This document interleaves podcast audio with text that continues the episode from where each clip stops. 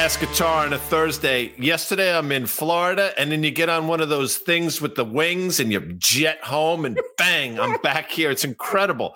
I mean, this technology stuff is going to catch on. MRKT Call, Thursday, NAV 17. I mean, we are flying through this month, people. Next week is Thanksgiving. OMG. You'll see Elizabeth Young in the set. Hello, EY from SoFi. Hello. And check this out. We got John Butters from FactSet in just a few minutes. I was winding him up before the show. Today's episode is brought to you by FactSet Financial Data and Analytics that are powered by tomorrow. And, of course, SoFi, Elizabeth, get your money right all in one app. Now, you'll notice, peeps, that Dan Nathan is not here. Dan Nathan is like Antigua or Anguilla or one of those sort of shishi islands that I'm probably not allowed on. Clearly he is, so he will not be joining us. So as the saying goes, when the cat's away, the aforementioned mice shall play, and you got two of them right here. Hello, EY. The best mice on the block. Yeah, I damn think. Straight. This is the last Thursday before Turkey Day, and I have a question. Stop. Okay. Wait, I got a question for our viewers. Just, I'm begging you to stop. What did you just say? Say it again, because I didn't. My IFB came out. Turkey Day. Turkey Day. Is that one of your phrases? I can't. Okay, so Santa Claus rally. Santa Claus rally. You know that Turkey one was when you come back from work on Monday, and there's always some asshole on the desk. How was your Turkey Day? And I can't say what my typical reaction would be because, you know, proper decorum prohibits me. It's Thanksgiving. Okay. How was your Thanksgiving? Happy hump day. Those are the same people. TGIF.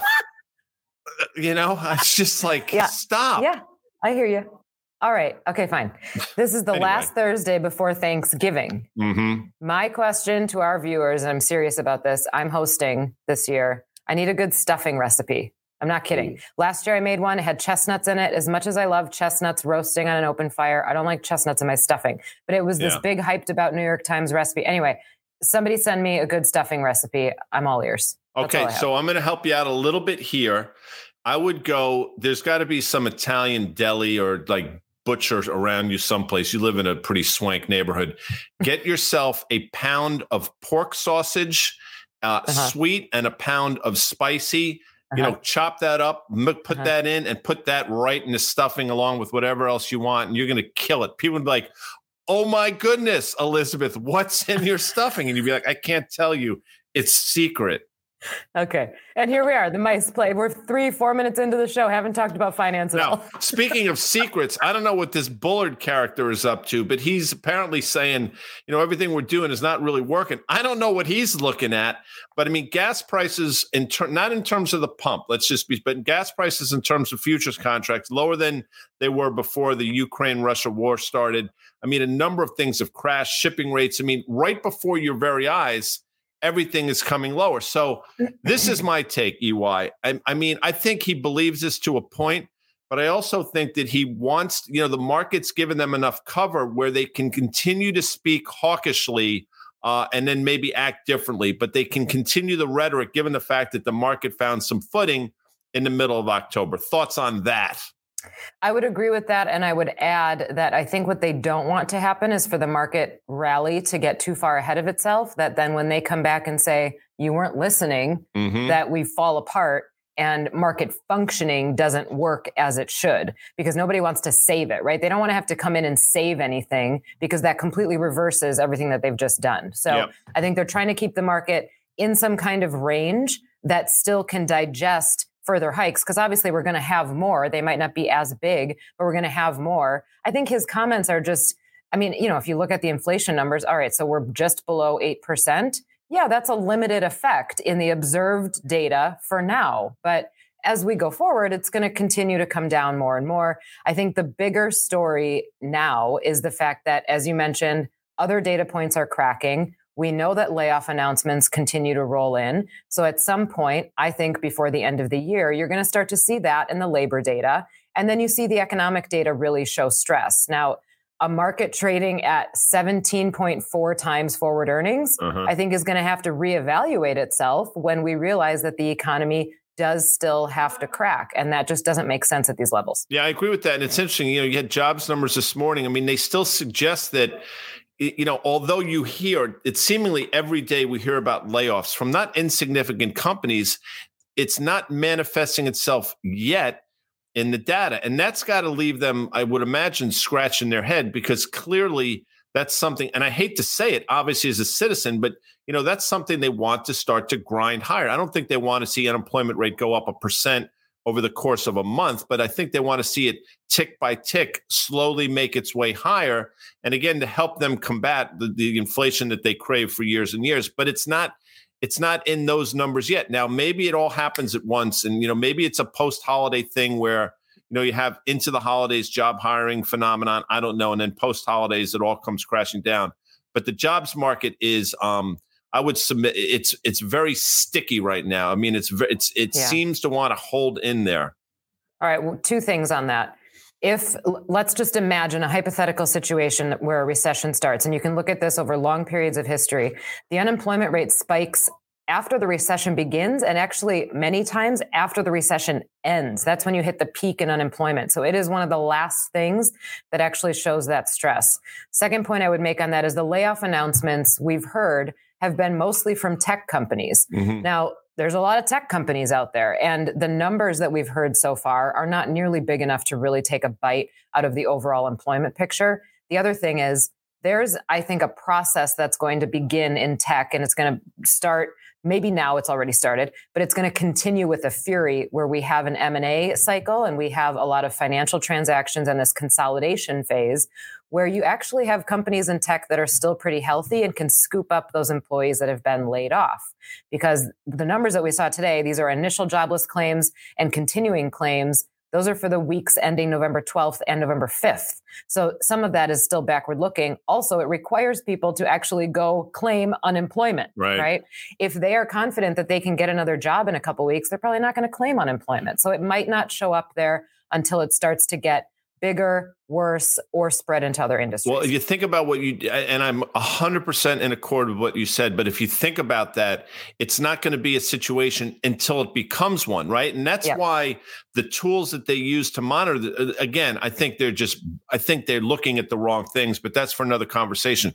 One thing we have talked about for a while, and I know we've said it here, you know, I've thought the 2s10s would invert to the tune of about negative 75 basis points. I thought it would manifest itself somewhere around 4.25% in 2-year and 3.5% in the 10-year. And we're getting damn close. And, you know, you put out a tweet on the Twitter machine earlier, deepest 2s10s inversion since 1981. I will tell you, in 1981, if that's now before, you know, let's say December of 1981, I'm a senior in high school. I am kicking ass. I just got off the gridiron, had a great season. I'm crushing people on the basketball court. I remember 81 like it's yesterday, clearly. I mean, you know, the glory days shit notwithstanding. But that's 41 freaking years ago. I mean, this is significant. And again, I say it all the time. I'm not an economist. I'm not smart enough, and I'm not humorless enough to be one. But I got to tell you something. This does not augur particularly well going forward. You like that, right? And that's a dig at all the economists. No, you're not an economist. Yeah. No, you're a strategist. Know. You know why I know that? How do you know that I know that you're a strategist? Tell me it's right. Because I have a sense of humor? Well, no, yes, but it says under Liz Young, check. Strat. It says at Liz Young what? Strat. Which is short for strategist. So look at the big brain on swizzle here. Anyway, please. You've outdone yourself. I was an embryo in 1981, so I can't say that I recall this, that I was living out my glory days. Somebody actually got mad at me on Twitter yesterday for, I was on CNBC and somebody got mad about the fact that I wasn't around in the 70s. And I'm not sure if I apologize for that. There's nothing to apologize for. It was an odd tweet. Anyway. Okay. Yes. 2s10s inversion. First of all, you were bang on about this.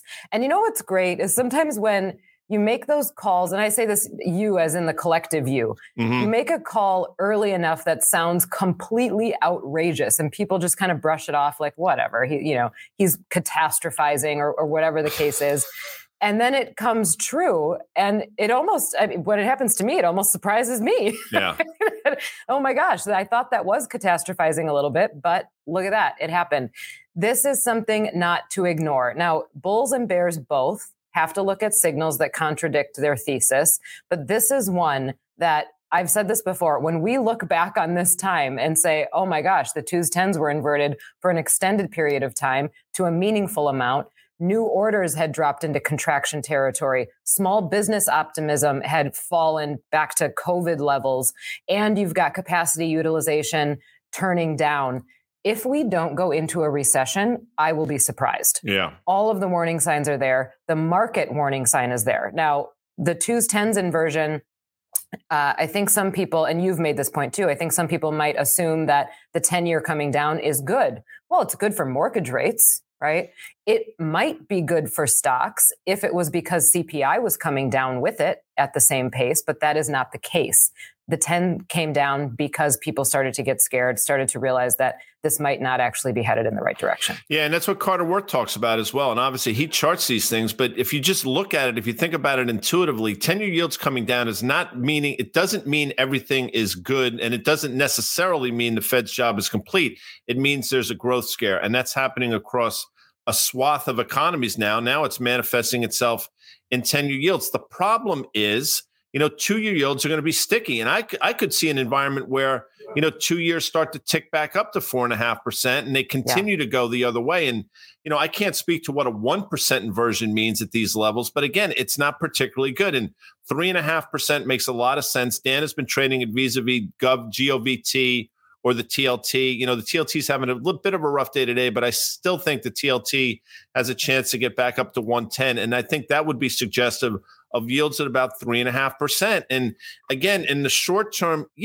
maybe that's good for stocks, I guess. But I think when people realize what's going on, I think they'll say, wait a second, we're in a growth slowdown. So to your earlier point, what's the right multiple in a slowing economy? I don't think it's 17.5. As a matter of fact, I would submit it's probably closer to 15. And we have overshot over the years in terms of PEs. And we have seen the multiple contract down to almost a 14 handle. And again, I don't know if we're getting down there, but you start to do the math. The market's had a nice run. We'll pull up an S&P chart again real quick just to look at it. We talked about in October, I want to say 13th, 14th, and again on the 17th. That was a Thursday, Friday, and again on that Monday. We said, look, the setup here suggests the same thing that we saw back in June when the market went from, I want to say 3470 or so. I mean, I'm losing. We're 3,700 up to 4,200. We nailed that one. Traded right up to 200-day moving average. Again, we saw VIX back in October 13th, 14th. That was channeling or right either side of 34. We said historically, meaning over the last year or so, that's been an opportunity to buy stocks. That's come to fruition. I think the market is exhausting itself here. Now, the only thing, and speak to this because I don't really know, and if I swear to God, you would at some point utter Santa Claus rally, I might just leave. I know you're going to do it just to annoy me. Oh, then I'd get a solo. There's a seasonality aspect to this. Is there any truth to that? I mean, as we're getting into Thanksgiving, market forces could take over regardless of what's going on. Yeah, look, okay, seasonality, and this is in my blog post this week. Seasonality has a place in analysis. I mean, I think it's something that we should note.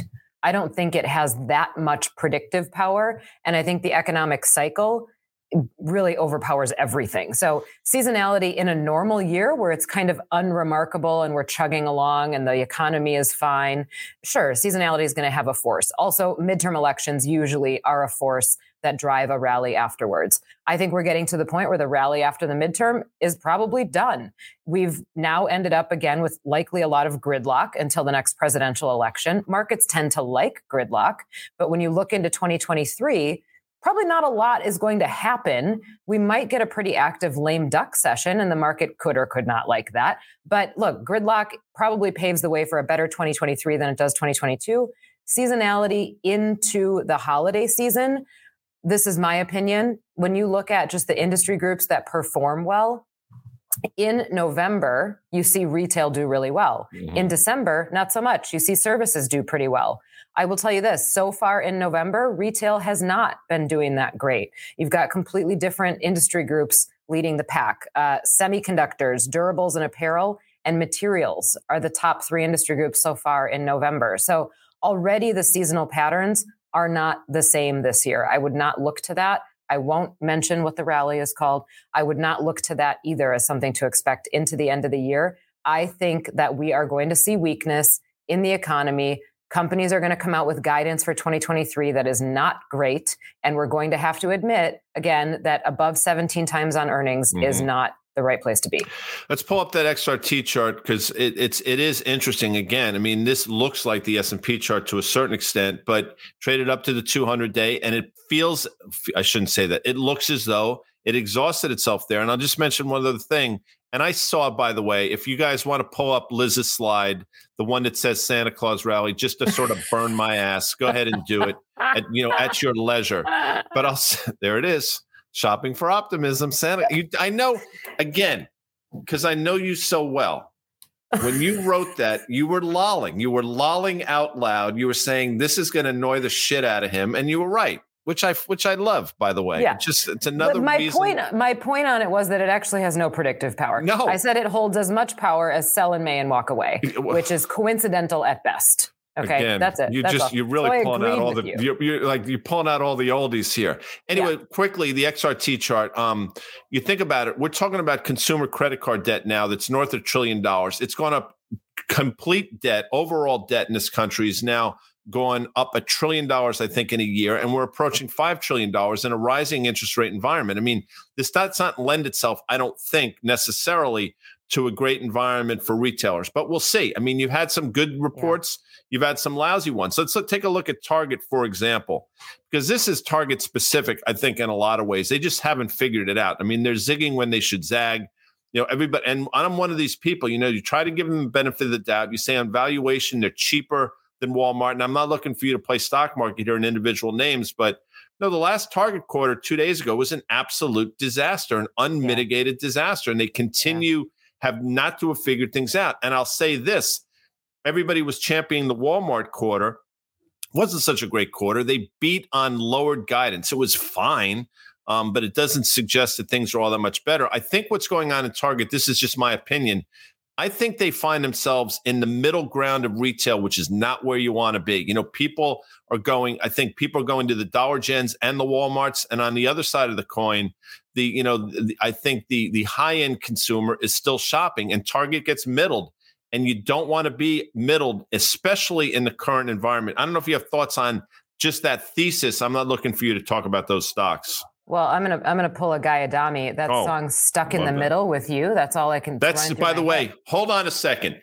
I will give you $100, and if somebody wants to come on in the comments, ask me who is the lead singer of Steelers Wheel? Absolutely no idea. Yeah, that would be Jerry Rafferty. Now, just so you understand each other, something, folks. We don't rehearse this, as you can probably tell. I didn't know she was going to say "Stuck in the Middle" with you, which led me to Steelers Wheel, which led me to Jerry Rafferty. Right down the line, by the way, a Jerry Rafferty song, great tune. There are 2 Jerry Rafferty songs on my 800-song Spotify playlist. Anyway, please continue, because you did it, I didn't. Anyway, back to you. I did. Sorry, everybody. All right. Yeah, you're right. I can't talk about individual names, but I'm going to right now. Look, the Target and Walmart thing is actually pretty interesting to me, because the report from Target was that demand had slowed, and that's why their earnings quarter was bad. You look at Walmart's report, and it was that everything was still okay. They benefited from inflation, and they actually expanded share across segments.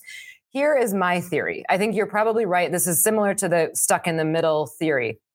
My theory is that some of the excuses that people are making for Target are that, it's a higher end consumer. They're buying less discretionary items, yada, yada, yada. Now, I haven't shopped at Target in a while because I don't live in the suburbs anymore, and it's difficult to carry 75 rolls of toilet paper home in my arms. But when I did shop at Target, I bought things like toothpaste and toilet paper and tissues and staples, right? Things like that you still got a pretty good deal on. So I wasn't going there for discretionary items. I need toothpaste and toilet paper and tissues, all those things. I think what's happening is that people are getting squeezed in other parts of their lives. They haven't necessarily pulled back on spending yet, but they're getting squeezed because of inflation. So they're choosing to buy certain things at a place where they can get a better price. So it's like, look, I'm not going to stop buying tissues, but if I can get them for 50 cents cheaper at Walmart, I'm going to do that. So I think there's just been this transfer of customers from maybe the Targets of the world to things like Dollar General and Walmart, where people can save money on some of the stuff without stopping their spending. So I would expect that as we get into Q4 earnings season, that we're going to start to hear about a slowdown in spending everywhere. And then it's not these conflicting messages about one company doing better and the other one not doing so well, because demand will just slow across the board. We got a question from Wild Wendell. I mean, people on Twitter are nuts. Pull up an Alibaba chart. And as we pull this chart up, let me give you an example of what wishful thinking is. Wishful thinking is the 80-year-old dude in Costco that's buying 24 rolls of toilet paper. That is wishful thinking. Just saying. I will tell you, it wasn't wishful thinking back on October 24th. I know the date, because Alibaba traded down to $58, I think 31 cents, traded north of 100 million shares. And we said on that day, this was your capitulation. This is a stock that since Halloween of 2020 has gone from 312 all the way down to 58. It's been a disaster, but at least seven times along the way, there have been 35 to 50% rallies from the bottom. And I said, we're setting up the same setup we saw in July when the stock rallied 40% over 2.5 trading sessions. Well, check it out, Wild Wendell.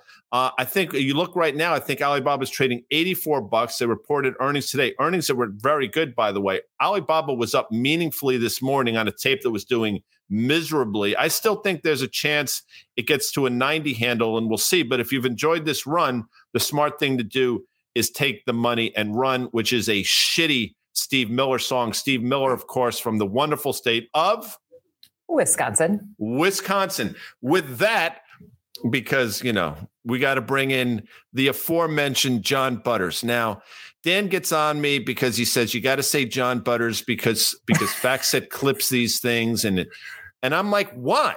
I mean, it's Butters, man. We made him a freaking legend. Halloween. Thanksgiving is next Thursday. I'll say it again. JB, are you there? Because people are going to be, they're not going to call you John or Uncle John or Dad. They're going to just say Butters. You're going to be like, you know, this is fantastic. That's all they say now. But, you know, that's what my friends have called me that my whole life. So it's really not. I'm kind of used to it at this point. But you guys. So wait a second. You're telling me that I can't stake claim to this. I can't be like John Dutton and put a flag in the middle of Montana and say, I own all this shit. No. Well, where I grew up, no, but outside of that, the vast reach of the show here, you've definitely spread the name. So, by the way, Backstreets, I will tell you, is my favorite Bruce Springsteen song, far and away. Yeah. And Born to Run is not in the top 15 or 20, but that's not what we're here for. Earnings Insight, slide it, Earl, and let's take a look at this, because once again, you've outdone yourself, JB. Talk to me about this. I mean, this speaks to a lot of the things that we're saying. I mean, all the things that we've been talking about seemingly are coming to fruition in the next couple of slides. Yeah, so we've had one of the weakest earnings seasons outside of the first quarter of 2020 when COVID started to hit in terms of the performance versus estimates. So overall, 69% of the companies beat the estimates, which again, at a headline number, that looks like a good number. But the 5-year average is 77%. The 10-year average is 73%. So we're below average on the number and even worse on the magnitude. So overall, companies beat the estimates by 1.8%. Again, well below the 5-year average of 8.7%, well below the 10-year average of 6.5%. And that number was really brought down by a number of the large misses we saw this quarter. I won't run through all the names, but Alphabet, Meta Platforms, there's a number of them. And that helped to drag the overall surprise percentage down. And because of that, the growth rate as of today is about 2.3%. And I was just going to say, we'll touch on that in that slide. But coming into earnings season, we were looking for 2.6%. So it looks like at this point, we're not going to surpass the growth rate we had coming into earnings season. And that's only happened once in the past 10 years. And again, it was the aforementioned first quarter of 2020. So very rare that with the companies beating, we don't get a growth rate higher than what we had coming into the earnings season. And that just speaks to the weakness. So, JB, get ready because I'm going to ask you this question next. But, EY, I'm going to ask you. So, given this and given everything we've talked about today and over the last few months, I mean, what's the right multiple in this environment, in a slowing environment? What's the right multiple for the S&P? And, again, we can quibble over what earnings are going to be. Let's just give it $220 worth of earnings. Again, you know, a 14, 15 multiple on that in this environment, I don't think is out of the question. I don't think so either. Look, the 15-year average multiple on the S&P is 15.8 times. Keep in mind that 15-year average includes about 10 years of very, very low, if not zero rates. So I think it's a little bit below that. If we're entering a slowing growth period, we're already in it. But if we continue it, and rates are still rising. We've got a terminal rate about 5%, as much as the market expects right now, in May, June of next year. So that means we've still got 6 months ahead of us of rising rates, slowing growth, and a current PE of 17.4. I think we could easily get down to 15. Yeah, and let's take a look at John's next slide. And John, before you speak to that, again, what's your thoughts on the multiple in this environment? Because I still think, as does EY, the market's a little rich here. Yeah, like we mentioned, the 10-year average is 17. So we are at the 10-year average right now, but we just came back up to that in the last couple of weeks. If you look at the start of the earnings season, we were at 15. And with prices coming up, future estimates coming down, that's gotten us to that 17. And what's interesting is if you look at the estimates for 2023, like we were talking about, back on September 30th, $250 per share, or excuse me, June 30th was $250 per share.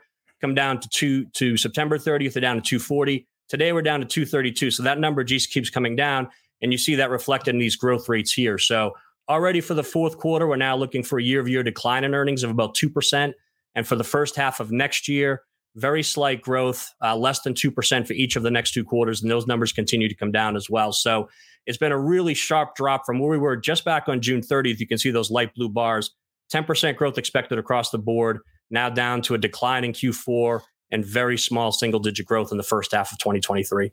Yeah, and that's, again, I think a lot of these things make sense. And I said it before about being an economist. I don't know if we're in a recession or we've been in one, we're going in. It doesn't, for me, it doesn't necessarily matter. But what I will tell you, EY, categorically is we're absolutely either in an earnings recession or about to embark upon one. And again, it takes time to get out of these things. It's not a bad thing. I mean, this is just part of the cycle. Yeah. But I think people conflate the two. I would submit an earnings recession is probably what's needed and probably what's going to sort of get us reset going forward. Yeah, well, also stock prices tend to follow earnings. So this earnings recession, I think right now is just finally coming to fruition. Now, people like us have been talking about earnings needing to contract for a while. And as we've said many times, when you're early, you're just wrong.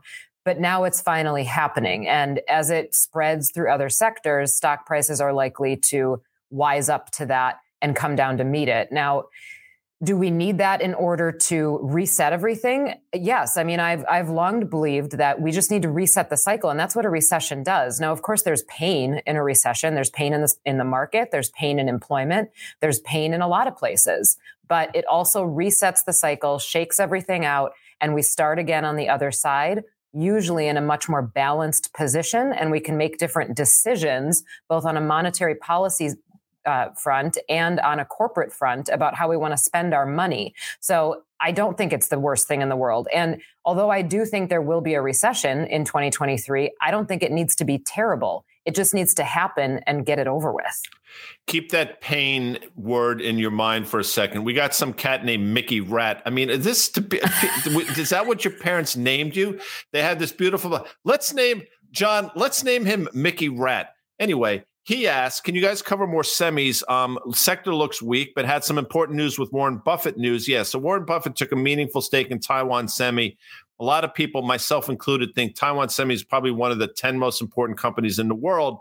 And the takeaway I had from that is Warren Buffett clearly is not concerned about the China-Taiwan potential situation, because if he was, he wouldn't be jumping into Taiwan Semi. Taiwan Semi is still reasonable on valuation.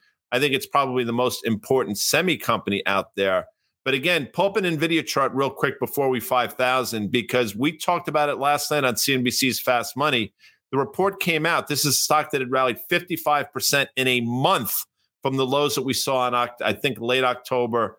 And now here we are trading north of 163. That wasn't a great quarter. It wasn't great guidance. And you're talking about a company that seemingly is having trouble with margins. That's no bueno in this environment. It's a great company. It just happens to be an expensive company. Remember I said, what did I say? What word did I say to remember? Pain. Like pain.